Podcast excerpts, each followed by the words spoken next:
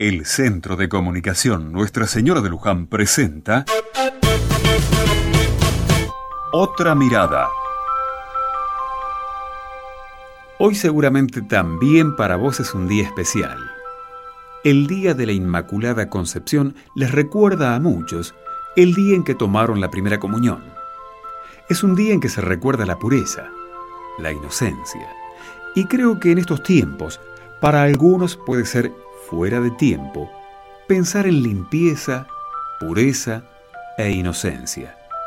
Cuando vemos que abunda la exhibición de obscenidades, cuando parece que los corazones solo buscan ambición y se olvidaron de la generosidad, cuando las trampas, corrupciones y negocios sucios están en los titulares policiales, deportivos y de espectáculos, como cruzando el diario o el noticiero.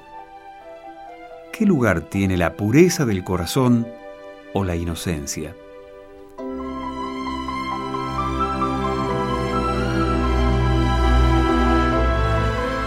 Y quizás justamente ese lugar el lugar de trabajar para hacer un mundo más limpio a pesar de tanta mugre.